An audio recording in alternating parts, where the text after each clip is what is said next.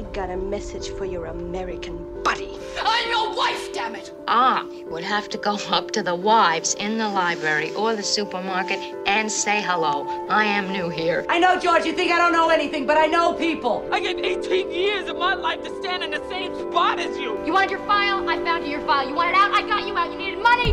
I found you some. Now, let's face it here. I've got to, latch on to something in my life. Oh, yeah, you blend. No use to try to sweet talk me, Miss Garland. I know you ever since I put the first pair of diapers on you. Who was going to love me? Who was going to make me feel good? I wish I had a mother like me instead of nice. Nice gets you shit. I got a 2-inch thick sirloin steak sitting defrosted right this minute. Why don't you guys come over and have supper with us tonight? What do you say?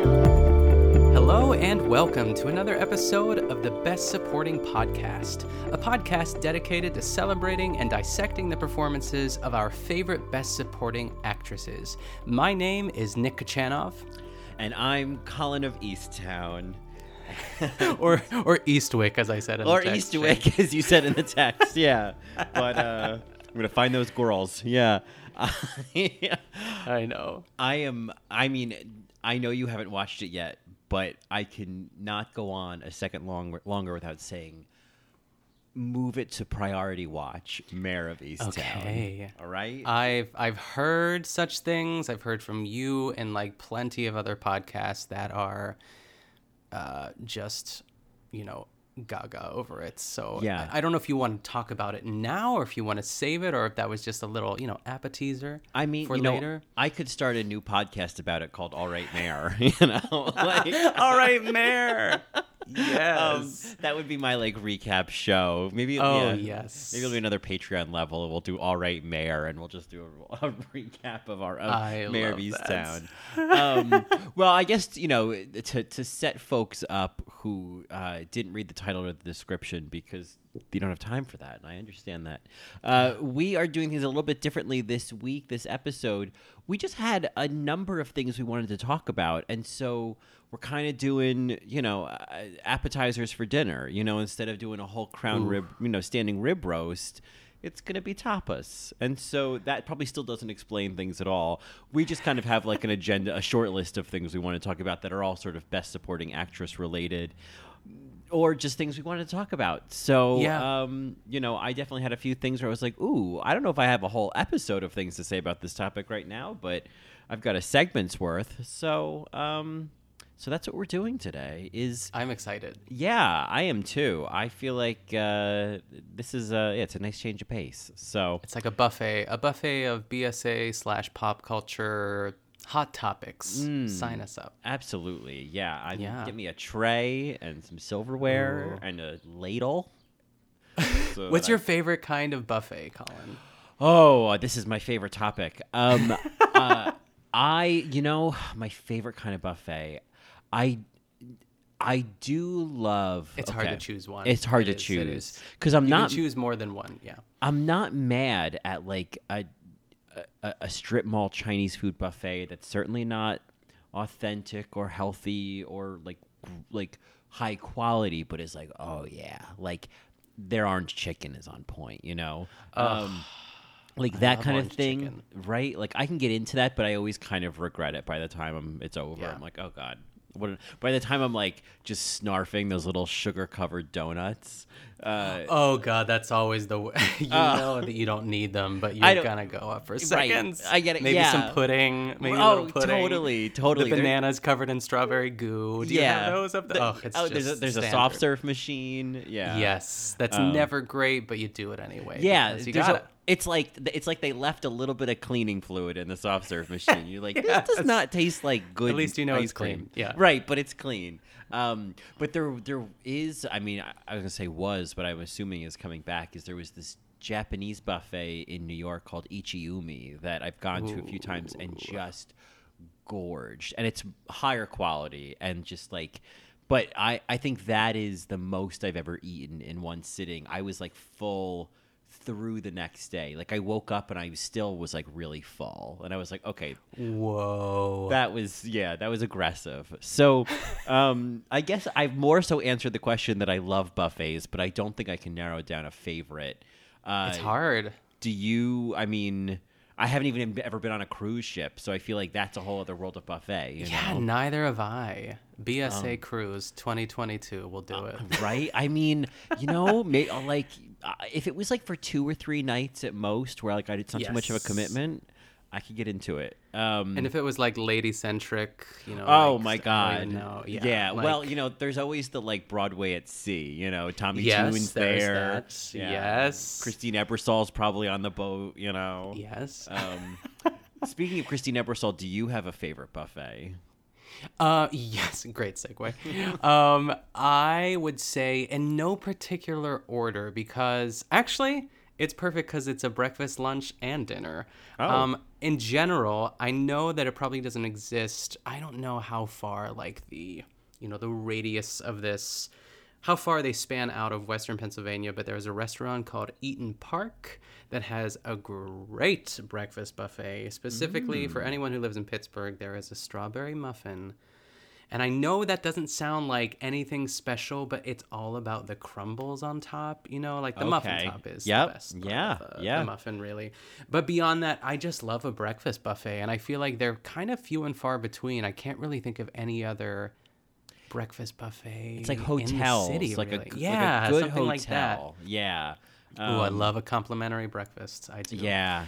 Oh, you know, and you know it's a good breakfast buffet when like the bacon is thick, you know, and it's good bacon. It's not like, Subway bacon. No, right. Yeah, it's not just flapping in the breeze. Oh my God. Yeah. It's really just like muslin painted as bacon. Yeah. I know, it's like tissue paper painted brown. Oh, it's awful. It's not even worth it. But yes, I agree with that. So breakfast buffets, I would say, I mean, I love like an Indian buffet. Like just like I think really because it's like all the naan you can eat, really. Yes. And the gulab jamun, which is like the little like donuts, like little donut holes covered in like sugary sap almost. I know that was a terrible way to describe it, but it's syrup, great. Yeah. But it's a sap, yeah. Yeah, in ways. And those are great. And, you know, I was talking to Keanu about this the other day. I'm such a basic bitch when I come to, like, Indian food and sushi. Like, I just feel the waiter rolling his eyes when I say, like, I want the shrimp tempura roll, the spicy tuna, and a California roll. But anytime I've gone outside of that order, I've always regretted it. And I've just sort of embraced it. You know? Have you ever had a sweet potato roll? I think I have, because that sounds delicious. Oh my God, it's so good. That's my because I'll get a sweet potato roll and a spicy tuna roll. You know, and like if there's like a shrimp cucumber roll, maybe I'll do that. But California roll, it's like, oh, don't waste your time. Get a sweet potato roll. I know, yeah. I don't know why. I like the freshness of it. There's something that I just really like. I will say, like, I've tried sashimi. Like, I've tried the, like, you know, the slab of fish laid on top of, like, a little, like, lump of rice. And I will eat them. Like, it's not like I just can't eat, like, 6 of them, you know? And I've tried the one, oh my God, it was a terrible ordeal. Like the one that's like black seaweed and inside are just like those little, they almost look like caviar, but they're not caviar, those little red balls. I tried one because I went on a limb and ordered this platter, and it wasn't for me. They were bursting in my mouth, and I just wasn't ready for it. So, anyway, this is all to say that my last buffet is, like a Chinese buffet, like, through and through. Like, it's probably the gold standard, really. Like, I would love a Thai buffet. I don't think those exist, though. Yeah, I don't know. But I can get into that. So thus concludes buffet talk. So that was not on the list, but a topic we definitely needed to talk about, and I feel good about it now. Yes. Let's dive into. I feel like you had some fun things on your list. I feel like let's start with something on your agenda. Yeah, I'm gonna go in order that I texted you, and then I have one last to add onto that too, if we have time. But I'm gonna start with the idea or the fact, really, that we are getting a Hocus Pocus sequel, Colin. And I know that there are, I shouldn't say complicated feelings around Hocus Pocus. I know that you've seen it. I know that you respect it, but the nostalgia and the mania isn't as strong with you. Am I correct in saying that? Yes, that is correct. Okay. I definitely I'm a bit of a curmudgeon about it. Yeah, but I appreciate it. Yeah. Good. Okay, so could you care less? Are you intrigued? Will you see it? Will you run to it? Or just kind of like, whenever I get to it, I get to it? You know, I'll probably see it, but I certainly won't go to the theater. I would, on a scale from like, I'll catch it on TBS in a few years to I'm going to go to the premiere dressed up as a Sanderson sister. And I'm definitely, you know, they will. I know. And the drag queens. I mean, I'd love to see it. Yes. I'm happy that it's happening. I just don't want to be there. I'm probably closer to the TBS, but I don't know. I mean, it's a big gamble because I really feel like there's something about like a movie like Hocus Pocus where, you know, or anything like that that kind of, you know, becomes a nostalgic, you know, cult classic, whatever, where part of its appeal is almost like it wasn't aware that it was a cult classic, you know what I mean? And so I think anytime there's a sequel to a movie like that, I think, oh, yikes, they already know what they are. And so it's a real gamble because I feel like so much of the, I think what people love about Hocus Pocus is like the sort of unintentional iconography, you know, if you will, or unintentional like nostalgia factors that people have held on to, but it wasn't planned, you know? Does that make sense? Like, I think it's just, it does. Like, you can't do it on purpose, I guess is what I'm trying to say. It's a big risk. I mean, all of like reboot culture for me, and I'm sure, I feel like you and Johnny have talked about it several times on All Right, Mary. I was like daydreaming today about like, I guess like to add to what you're saying too, it's like, you can't go in expecting what you got or like whatever feeling you got when you were a child, like for this sequel, because it's not gonna deliver. Even if it's really good, which it's tough. It's like it's not. I don't want to say lightning in a bottle because I know there are like differences in opinion about the movie. I fall in the category of like loving it, but not quite like, you know, dressing up as, you know, like what you were saying, like I'm not going to go to the midnight premiere, but like I would see it in the movie theater if it comes out like in a, I don't even know when it's coming out really. I didn't even research it, but I'm assuming if they're planning it well, it'll be October of this year or next year. And right. That sounds like a lovely fall weekend for me. Mm-hmm. So I'm you know, cautiously optimistic. I think it'll be great. And like, I go into all this reboot stuff with just like, okay, yeah, I'm going to just lower my expectations here and then be surprised if it's actually really good because everyone's going to be mad about something. That's all. That's what we do nowadays. We go to Twitter. That's like part of the enjoyment is finding the thing to complain about. Yes, yes. So we'll see. I mean, Hocus Pocus. Yeah, Hocus Pocus. No, and I'm assuming all three sisters are coming back. You know, I think so, yeah. I don't know about Devin Sawa and Thora Birch and, of course, Vanessa Shaw. You know, when you can't get Katherine Heigl, just get Vanessa Shaw, you know? Yes. I don't know.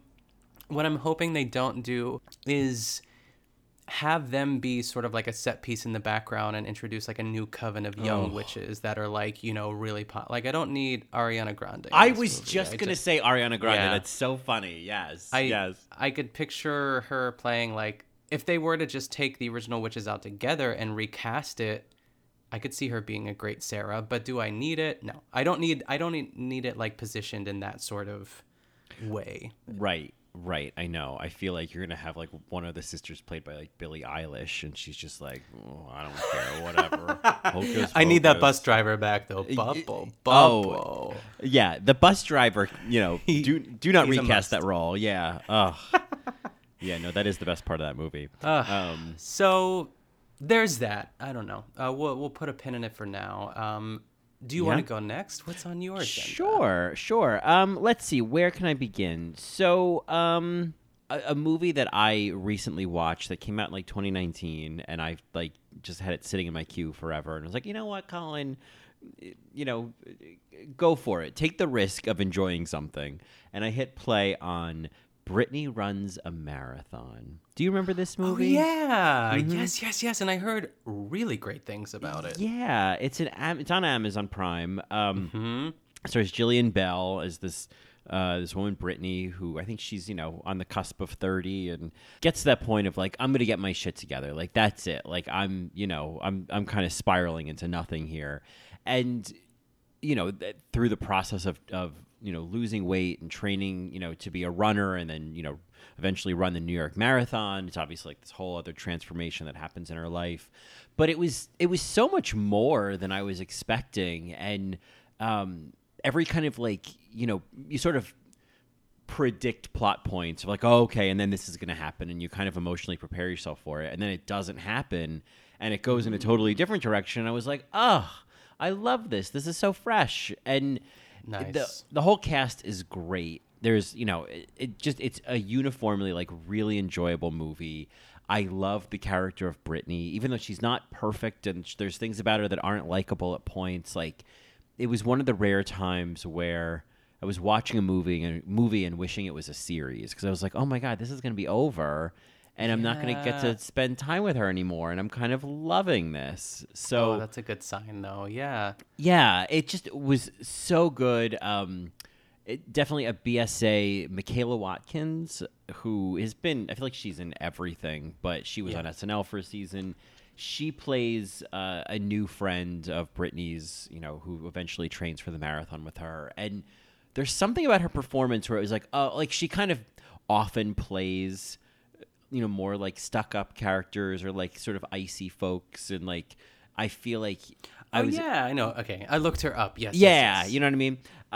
And I feel like in this, I was expecting that, but it was like so much more nuanced. And I really I want to rewatch the movie again in part just to kind of like watch her performance again. So, and I just like ugly cried through the finale of the movie, the climax of the movie. So there's that as well of like, and there's just a great ugly cry moment. So, highly recommended. It was so enjoyable and, really smart. And I just figured better late than never. So, absolutely. So, yeah, Britney Runs a Marathon. Great movie. Jillian Bell is amazing. She's such a queen. Love her. Yeah. Have you seen The Big Sick? It reminds me of, like, that sort of vibe. Have you seen it? It was, like, Kumail Nanjiani. Yeah. I did see it. And this is, it sort of seems on the outset similar, and then this goes, I guess it is kind of similar in some ways, but I enjoyed Britney Runs a Marathon a lot more. Cool. Nice. All right, so that's on the list. Put it on that list. I'm excited for that. Okay, next, you know, a lot of people have talked about this the past, I guess, week. I can't remember what day it came out because I was still in New Hampshire and time just sort of stood still while I was up there, but the Dear Evan Hansen trailer came out. Yeah. And a lot of people had thoughts. I want to... I'll toss it over to you. First of all, just to, have you ever listened to any of the cast recording? What is your familiarity level? I've heard snips and snails of it, but not a whole song. I know of a song of a mom singing through tears, and I don't know why I haven't listened to it yet. Sure. I don't know if that's real, but if it is, I am interested. And I know that what's his name is in it, and he was Ben Platt, and he won the Tony, I think, or at least he was in the Broadway production, and now he is playing Evan in the movie, but he is much older now, so I know that is an issue, and so that is my understanding. I did watch the trailer, so good. Yeah, I did watch the trailer, and I thought, okay, I see what you're doing here. All right. I actually never knew what it was about, and so that was the first time I really knew what the whole plot even was. I just thought it was a musical about a kid who broke his arm. Same. I'm gonna jump in here too, because I listened to, there are only 13 songs on the cast recording, which I feel is also fine, but I'm used to two disc Hamilton CD sort of cast recordings. So I remember listening to it. I bought it. And this actually I bought the CD. I listened to it in the car. I'm like, all these songs are great, but I have no idea what this show is about. And I feel I don't know. I feel like sometimes that could be a problem, because all the songs separately are beautiful. But I guess you could piece some of it together, obviously, but it wasn't until I saw the trailer I was like, oh, that's what it's about. There is a song that the one of the moms sings. It's called "Good for You" in Act 2, and it's more of like a sort of like Alanis Morissette like rage song rather than like a talking through tears quiet ballad. But okay. It's great. Okay. So all right. I recommend for that. And the music really is beautiful. Like, I'm not going to shit on Pasek and Paul. Like, obviously, they're pretty successful. Here's my take on the trailer. Like, I don't mind it. Yes, he's 27, which is still, like, young by all means. I know the wig is a little suspicious, but he's meant to look like a goober. You know what I mean? Right. Like, he's not supposed to be hot. You know, I just don't like, I think if you're really thinking about like weirdo high school kids that don't have any friends, like, yeah, they kind of look like that sometimes. I think that there's something to be said for like, I see why everyone is like, whoa, but I also see like, this could work. He just seems tall. That's like my only complaint, which obviously he has no control over. So it's weird to watch him. I mean, did you see that Dublin Zoetrope post where he posted it was like the Dear Evan Hansen, it was like a YouTube screenshot, and the title of the video was Dear Evan Hansen trailer. It was oh, I'm gonna blank on the name, I can't believe this, Rizzo in Grease. Oh, in Dr. First Channing. Wives Club. Yes Dr. Channing. Wow. And that is truly some of his best work. I cackled when I saw that. So I'm into it. It's cool that he has the opportunity. He should have the opportunity to like immortalize that role forever. Also, his dad's a producer, so what are you gonna do? Right. That, yeah, take it up with Raymond Platt or whatever his name is. Yeah, exactly. But I don't know what his dad's name is. I think it's Mark Platt, I think. Oh, Mark Platt, yeah. I think that sounds about right. Sure. Yeah, I mean, at the end of the day, I think you're right. I think there is something about, you know, it's funny when you were saying, like, you know, he's meant to be a bit of a goober, and having someone who looks like that, it made me think about The Prom, or as it's often known, The Prom. Where it's good. Like all of the outcast kids also are beautiful. You know what I mean? Like it's also like, oh, come on, like you are not the social outcast. Like, just push your bangs away from your eyes, sweetheart. And so, like, I'm into the idea of someone really, because I remember those goobers. I remember them, and so I'm fine with it. I mean, I think the whole there is a bit of a wig situation. Yes. And I mean, I don't know. I also just think it's like, it'll be interesting to see like once the movie comes out, because, you know, sometimes I feel like those little things almost like undermine the rest of the movie. Like, I feel like there's, you know, I don't know, a good example might be The Hours, Nicole Kidman with the nose. It was almost like there became all this focus on the nose that it was like, it almost started to kind of undermine, you know, the movie. And of course, you know, we bowed at the altar of The Hours here at the Best Supporting Podcast. So I kind of like, I wonder in the long run how much people will really be like thinking about that once they have the rest of the movie to kind of, you know, respond to. But I do feel like there are those situations where like one glaring detail, you know, it's kind of like, you know, in Cats, you know, I mean, like that Cats is kind of like that times 1,000, where it's like the glaring details of the production undermine, you know, anything else that they're trying to do. Yeah, it reminds me of when they released the trailer for Aladdin and Will Smith was blue and everyone was like, what? Right. I'm like, guys, he's supposed to be blue. Like, just go with it. He's a human. He's a man. Like, and it turned out being, like, we saw Aladdin and it was perfectly fine. Like, we had a great time. Will Smith was great. You know, a solid B. Right. Yeah. B plus, maybe. Yeah. No one's talking about it anymore. Yeah. Yeah, but great. Yeah. Well, so when does Dear Evan Hansen come out? Oh, great question. Is it going to be, I'll look this up as you introduce our next topic. How about that? Yeah, well, this is just kind of two movies that I saw recently that were, you know, movies that I like had on my list, where it was like, you know, I'm trying to just do this thing of like, just hit play. For God's sake, just hit play. Yes, and yes. Just, like, don't sit there and stare at the thumbnail and go, well, I mean, let me read the description. Let me see what the reviews say. Like, just hit play, you know, and give it 10 minutes. Like, again, just the ultimate in first world problems. And so, and I just, like, I like that feeling of... short of having a full day of like being active and doing things and accomplishing things and being out in the world, there is the couch potato version of that where you just watch a lot of stuff, you know? Yeah. And it's like, yeah, you know what? I saw a lot of movies today. I saw this and I saw that and I watched that show. And especially doing podcasts all about movies and TV, there is actually a sense of accomplishment of like, oh, great, I've got all this material now. Yeah. You know, and so there is kind of a value to it. But I watched, there's this movie from 1955 called The Night of the Hunter, which is sort of a classic movie. It's the description on IMDb says, a religious fanatic marries a gullible widow whose young children are reluctant to tell him where their real daddy hid the $10,000 he'd stolen in a robbery, which kind of it doesn't really... kind of capture the magic of this movie.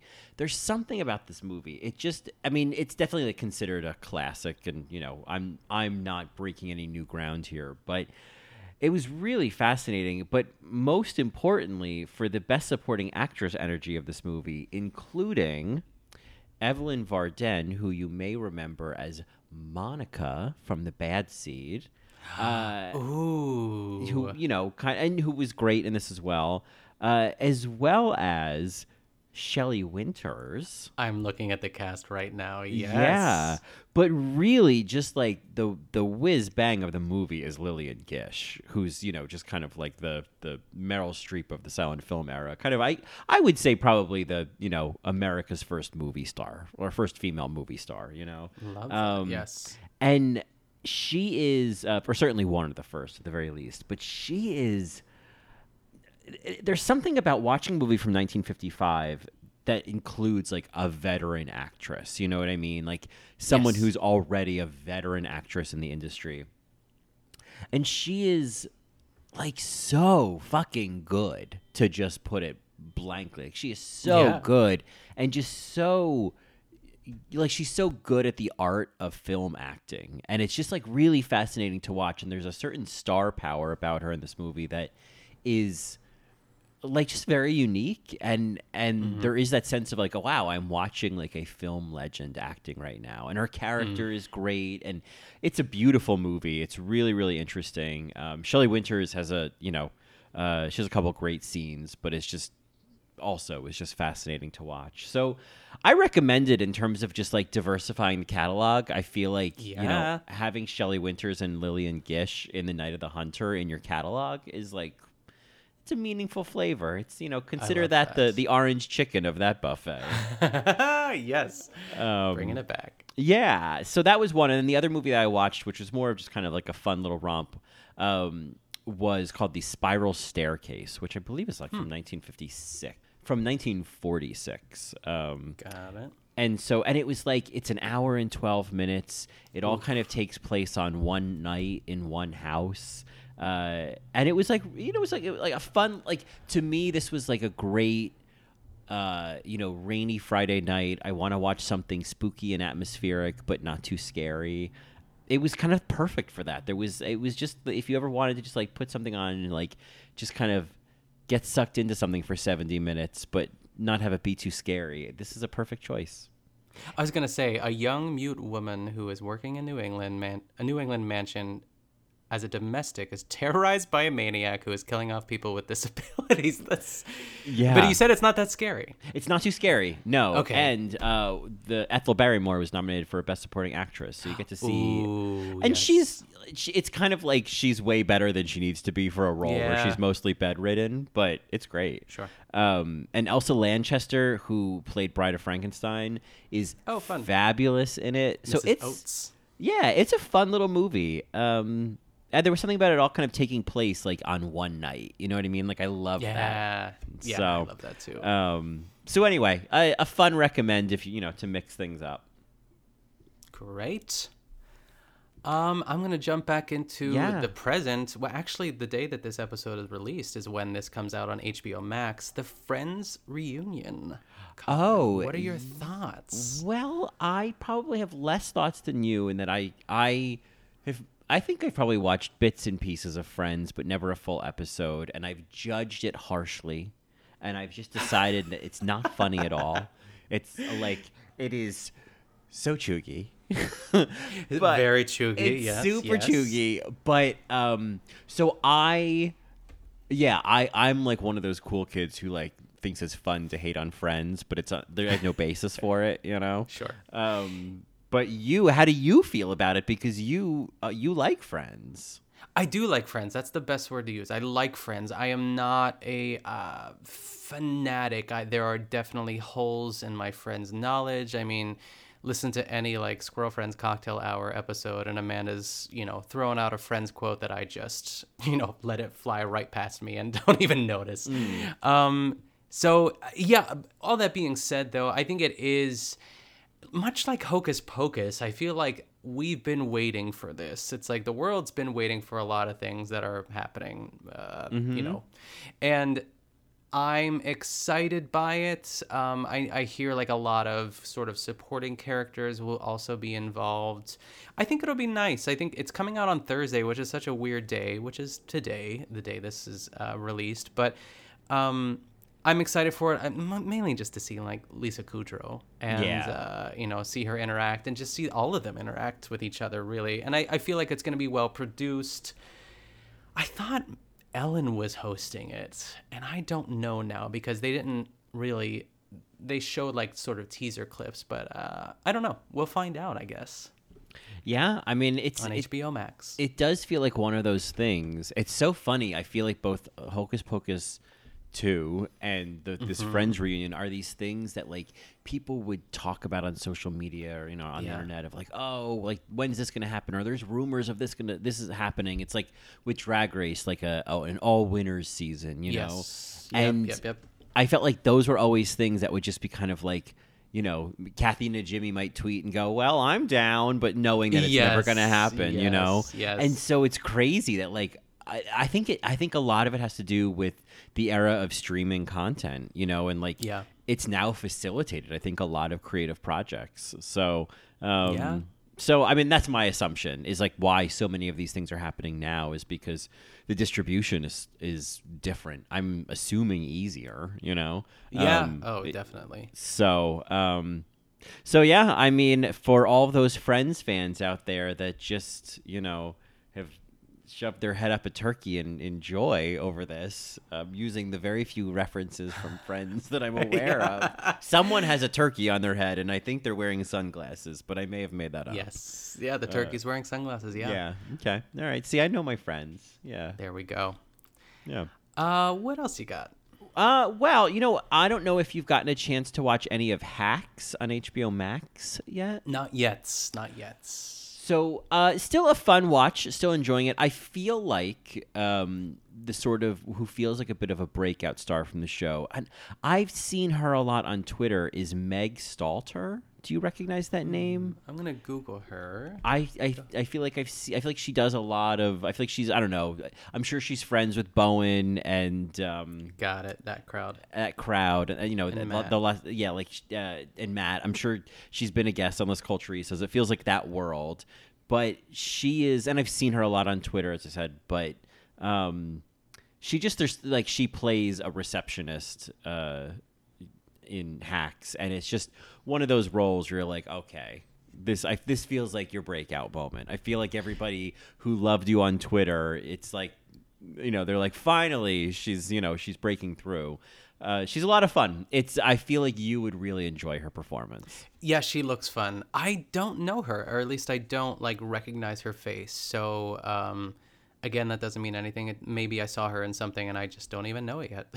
But she looks like BSA material for sure.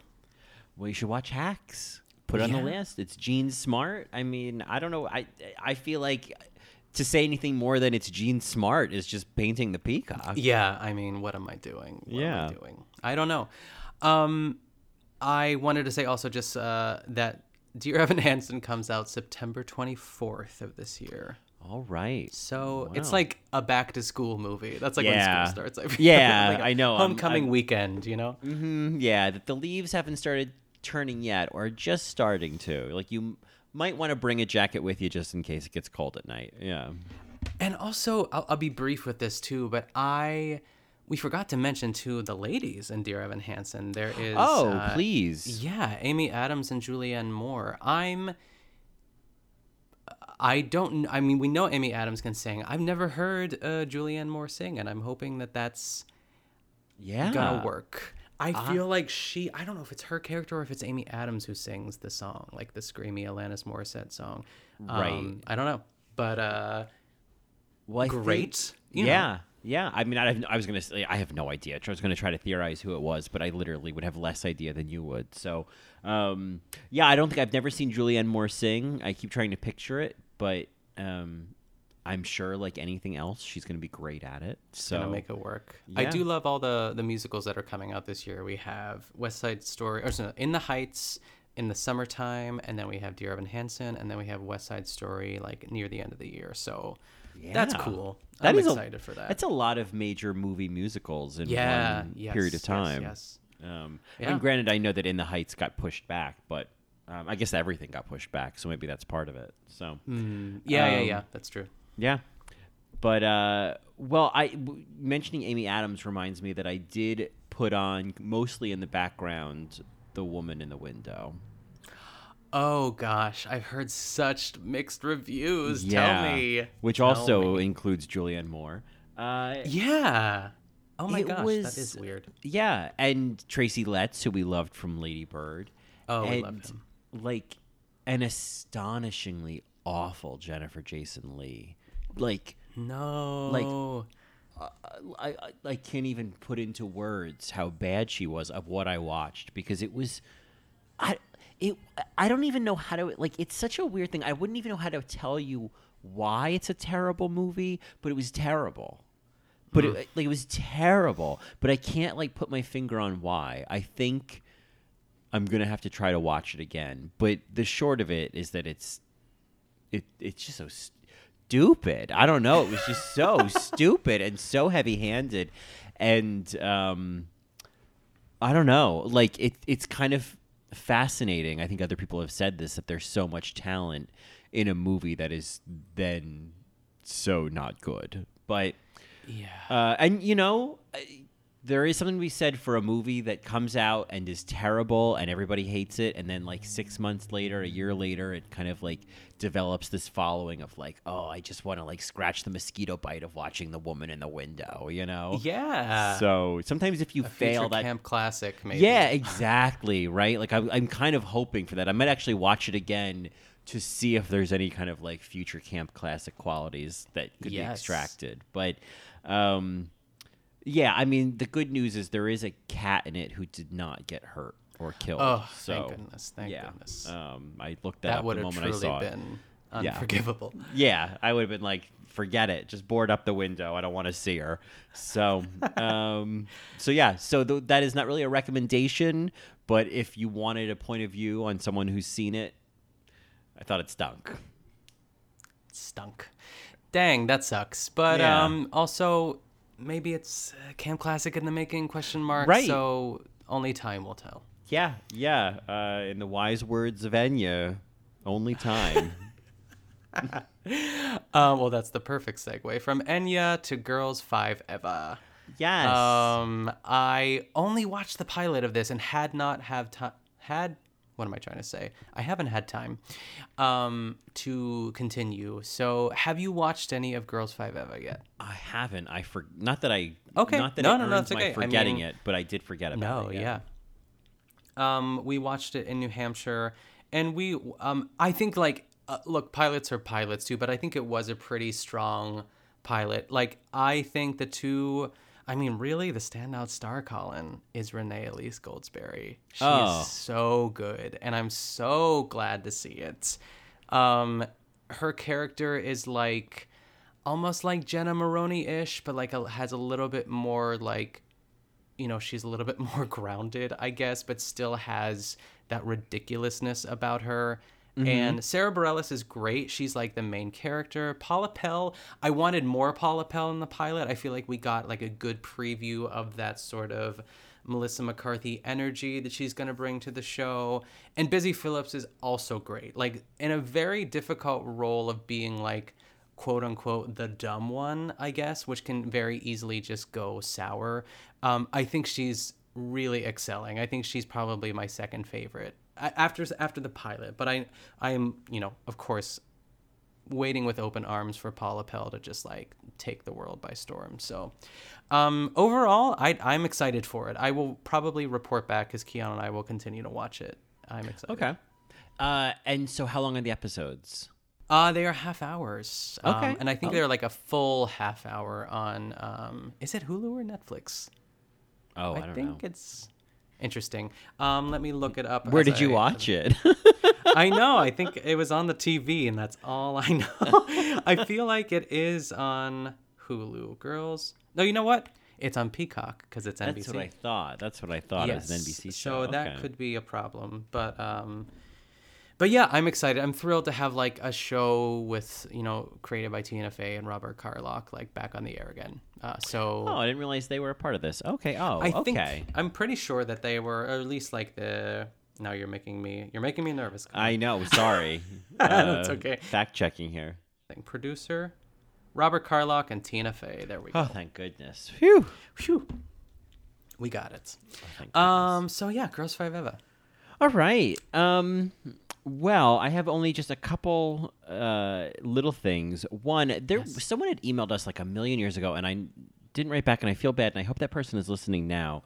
But they had asked if we would ever do an episode on Can You Ever Forgive Me, that movie with Melissa McCarthy. It apparently has some great BSAs in it, and I'm like, even if it doesn't, I would love to do that movie just to talk about Melissa McCarthy in that movie.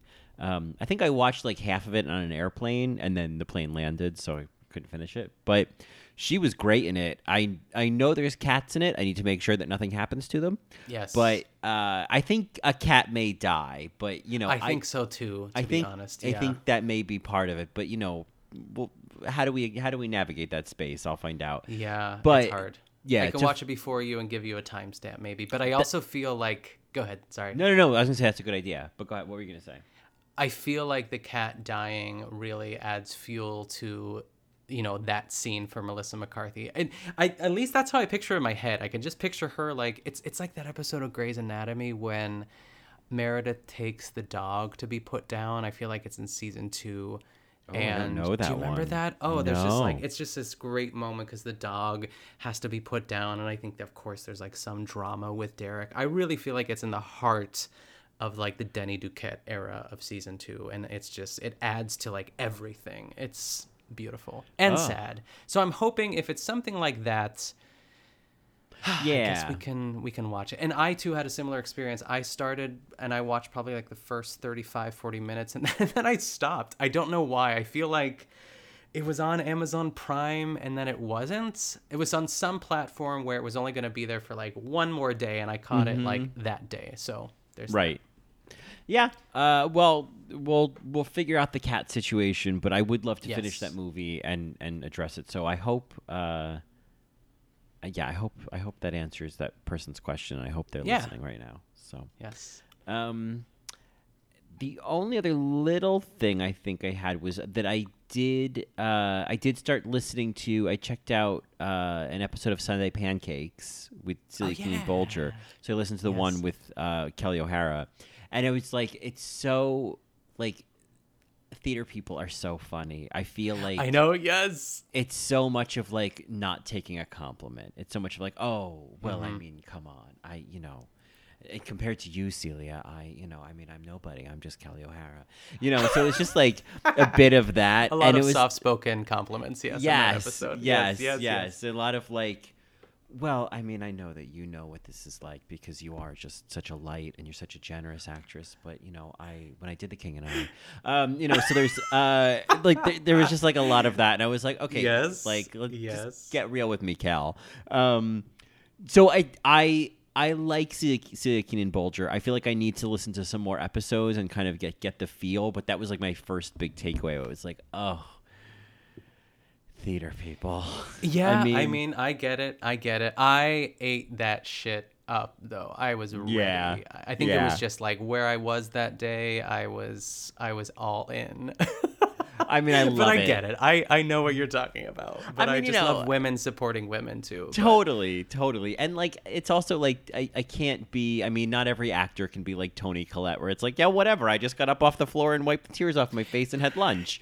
You know, like, yes. I get it. Like, to do that kind of work, sometimes you got to be that kind of person. You got to be really emotional, so you can be really emotional on cue. Yeah. If you were to listen to another episode, I would actually maybe do the Laura Benanti episode. And then if that is good and you're feeling good about it, then maybe do the Karen Olivo episode that I mentioned last week too. Those two, they're more recent and they definitely have something that I feel you could latch onto other than, you know, 15 years of like broken friendship that are now being repaired on a podcast. But right. Which I love, because I just love Light in the Piazza so much, too. So I was just hanging on to every word. But I'm glad you listened. I did. Yeah. They saw each other over the eggs, you know. Yes. Yeah. How can this person be so beautiful and so talented? And Celia, to tell you that what that means to me, as you know, I was never the beautiful one. You know, it's just, it was like, oh my gosh. Like, sure. Oh, that's good. Yeah. So go ahead. I know that next was Mare of Eastwick on the list. Eastwick, or Eastwood. I keep saying, oh my gosh. Yeah. I feel like I'm Keon with like Pierce Bronson over here. Melissa McCarthy. Mare of Eastwick. Yeah. But if you want to save that, I could probably talk about two things very quickly. Go for it. Number one, and I know you loved the first one, as did I, but also we are getting a sequel to Knives Out. Yeah. It's a great movie for, like, parents, I feel. Like, if you don't know what to watch with your parents, I feel like it really is something for the whole family. Agreed. But there's some really great casting that's come out. Katherine Hahn is going to be in it. Edward Norton, Kate Hudson, Leslie Odom Jr., and Janelle Monáe, to name a few. Yeah. Also Dave Bautista, who I don't know Dave Bautista. I feel like he's a Marvel guy or like Guardians of the Galaxy guy. Yes. Yeah.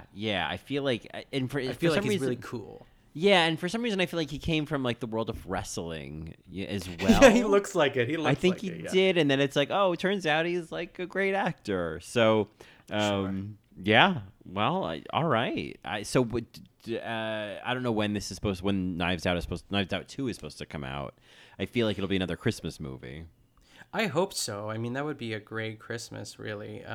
Release day is 2022, so that's all that. At least that's all it says on IMDb for now. So, and of course, what's his face? Daniel Craig is also in the sequel as well. I'm interested because that first movie is like pitch perfect in almost every way. Yeah. No, is Ana de Armas in this one, or is this like a new family, new story? Yeah, I guess it's just like a new everything, really. Yeah. Another case for Daniel Craig's character. So I'm excited for that. And the last thing on my list, this is the one that you don't know about, is this comes out this weekend on Disney+. But what are your thoughts on Cruella? You know, I don't know. I feel like someone would have to tell me why to watch it. Like, I'm not inclined to like run and watch it, you know, on my own. I would need someone to be like, okay, here's why, because this and this, then this woman's in it, and this is good, this happens, and there's this monologue, you know what I mean? I need those entry points. Sure. But I don't know, like, to me it feels like when, I don't know, like Anne Hathaway doing The Witches. It was kind of like, okay, well. Yeah, very similar energy. Kind of waiting to see, like, okay, well, how do you fill those heels, you know? Yeah, I mean, to kind of, you know, my take on it, I'm excited for it. I was talking to my trainer today, and he's like, are you going to see Cruella this weekend? And immediately my mind went to, oh, is it going to be in the movie theater? And I was like, I don't think I'll ever go back to a movie theater, to be honest. He said no. because it's on Disney Plus, of course. So there is the option to watch it, you know, in the comfort of your own home, which we love. So I think with that being known, I'm more prone to watching it. I feel like people will be talking about it probably a little bit more than The Witches, I would imagine. And I like Emma Stone. I also love Anne Hathaway, too. Like, it's not their faults. But the one, I watched the trailer, which is great. Emma Thompson is in this movie, too. And but there is this one moment where someone just says, like, what is your name? And then she, like, sort of, like, does, like, a I am determined to enjoy myself sort of like, shoulder thing, and says, like, Cruella. And it just, like, it didn't, I wanted to feel something else, and I didn't feel it. I feel like it just, like, wasn't fully there, like, the sort of husky smokiness of that voice. That, or, like, I wanted to see more of, like a Cheshire Cat grin, something like that. Because I feel like I've said, like, Cruella in my, like, bedroom when I was, like, 12, you know what I mean? Like, and it was the same quality of performance. So, right. With that, and it's, like, the last moment of the trailer, too, of course. So I was like, oh, but yeah, I'm open to liking it. So we'll see. I mean, you know, it's, it's, I don't know, when I think about the right way to say Cruella, it's like, well, get Glenn in here. How would Glenn do it? Like, you know, like, yeah. I'm picturing her doing that last moment of the trailer, like, Cruella. And it's like, oh, Glenn would knock that out of the park. Yeah. I mean, one of my favorite performances of Glenn, for sure. And there was, I think, Evan Ross Katz posted, like, the premiere of 101 Dalmatians. But I guess it was, yeah. That's the movie she was in. Oh, gosh. And she came... Glenn Close came in, like, full Cruella DeVille, like, moment, like, head to toe, like, basically what she wore in the movie was on the red carpet. And then Emma Stone had, like, you know, she wore, like, Gucci or something, and it was very, like, it was just normal clothes, I guess. And that's nothing against Emma Stone. Like, do I love Glenn even more for doing that? Of course I do. Like, I love that she, you know, understood the assignment, as the kids say. Yeah. Yeah, I love that anyone would do that. It's, yeah, no dig against Emma Stone, but it's like, okay, but, like, Glenn won this lip sync, you know? Yes, exactly. So I'm excited for it. I'm not, again, I'm not running towards it, but if there's, like, a pocket of time this weekend and we need something to watch, we might watch it. Especially if you've already finished the first 6 episodes of Mare of Easttown. This, I mean, yes, of course. This is after that. Yes, after you finish. But actually, in the last episode comes out on Sunday, so, you know, I don't know. You got to work around that. So you know what's hard, because it's not hard to turn on the TV and press play. I will say that. That's true. I think most of the time I want Keon to watch with me, and we can never find the time, which of course is just like a cop out sort of excuse, but. He likes different things. I like different things. And I'm like, okay, I'm going to start this. So, you know, if I talk about it on my podcast, you won't be able, like, we might talk about spoilers. Who knows? And he's just like, eh. Not to blame him entirely, because I can watch it whenever. So we will discuss, him and I. I think this is bringing us to the topic at hand of Mare of Easttown, which I won't get too far into because obviously you haven't seen it. I'm, you know, I've caught up on it, and just to say that I think, especially, I mean, granted, I know that you are more in Western Pennsylvania, this is more of Eastern Pennsylvania, but there's still that Pennsylvania feeling, and there's still all that. I don't know if, I mean, I feel like a lot of the talk has been around, like, Kate Winslet's accent, and, like, it seems accurate to me. I feel like that is how people sound, so I mean, I don't want to qualify it too much, but I will just say definitely a role that, like, I've always liked Kate Winslet, and now I'm like, oh my God, Kate Winslet.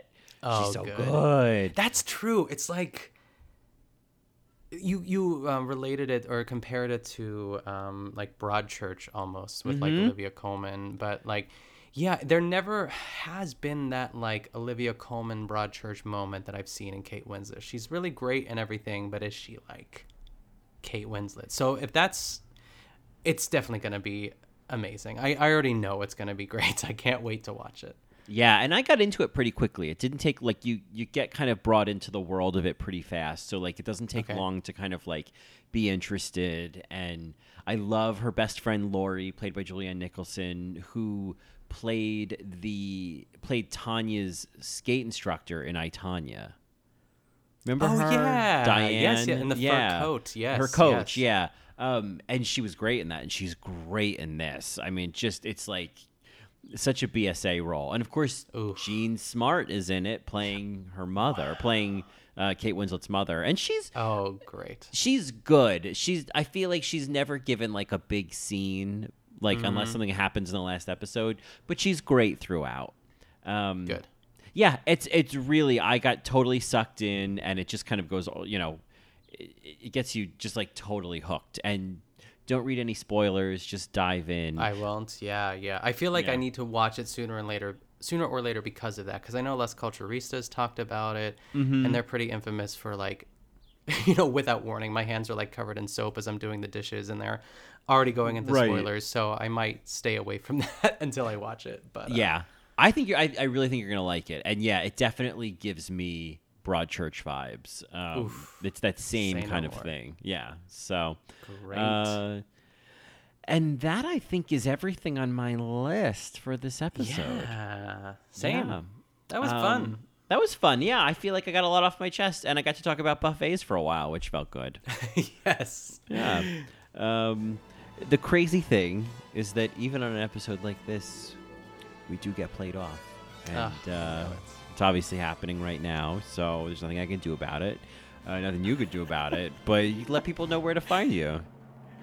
Yeah, they can find me every Tuesday on my other podcast, The Good Vanilla, which is a Barefoot Contessa podcast, and you can follow me on Instagram and Twitter at Nick Kachanov. How about you, Colin? Well, you can hear more of me on All Right Mary. Apparently, All Stars 6 is coming out soon, so it'll be a lot of us. Apparently, the promo is coming out shortly, so you can catch me talking about that on In the Details. I'll be back next month once I finish my day job and can bring another podcast into the mix. So All Right Mayor. Yeah. All Right. Yes, of course. All Right Mayor. Like, that might even be the name of the episode, is All Right Mayor, and it'll just be like some of my favorite moments from Mare of Easttown. And of course, you can find more of me on Twitter at Colin Drucker and Instagram at Colin Drucker _. And you can get more of both of us in a best supporting capacity on Twitter at BSA Pod. Or you can email us at thebsapod@gmail.com. Well, as per usual, keep your peepers peeled, because tomorrow we will be putting out the best supporting after show where, you guessed it, the games have just begun and another one's coming. So you do not want to miss it. And yeah, you don't want to miss it. I mean, I don't want to tell you anything more than that, or else why even listen? Yeah, you better be. You better be. I'm going to grab some sugar donuts and, head back to my table. We're done. Yeah, right. I'm going to get a Chinese buffet. Refill. Oh, I know where you're at. I'm just going to get some of this tainted soft serve. And that, as they say... is that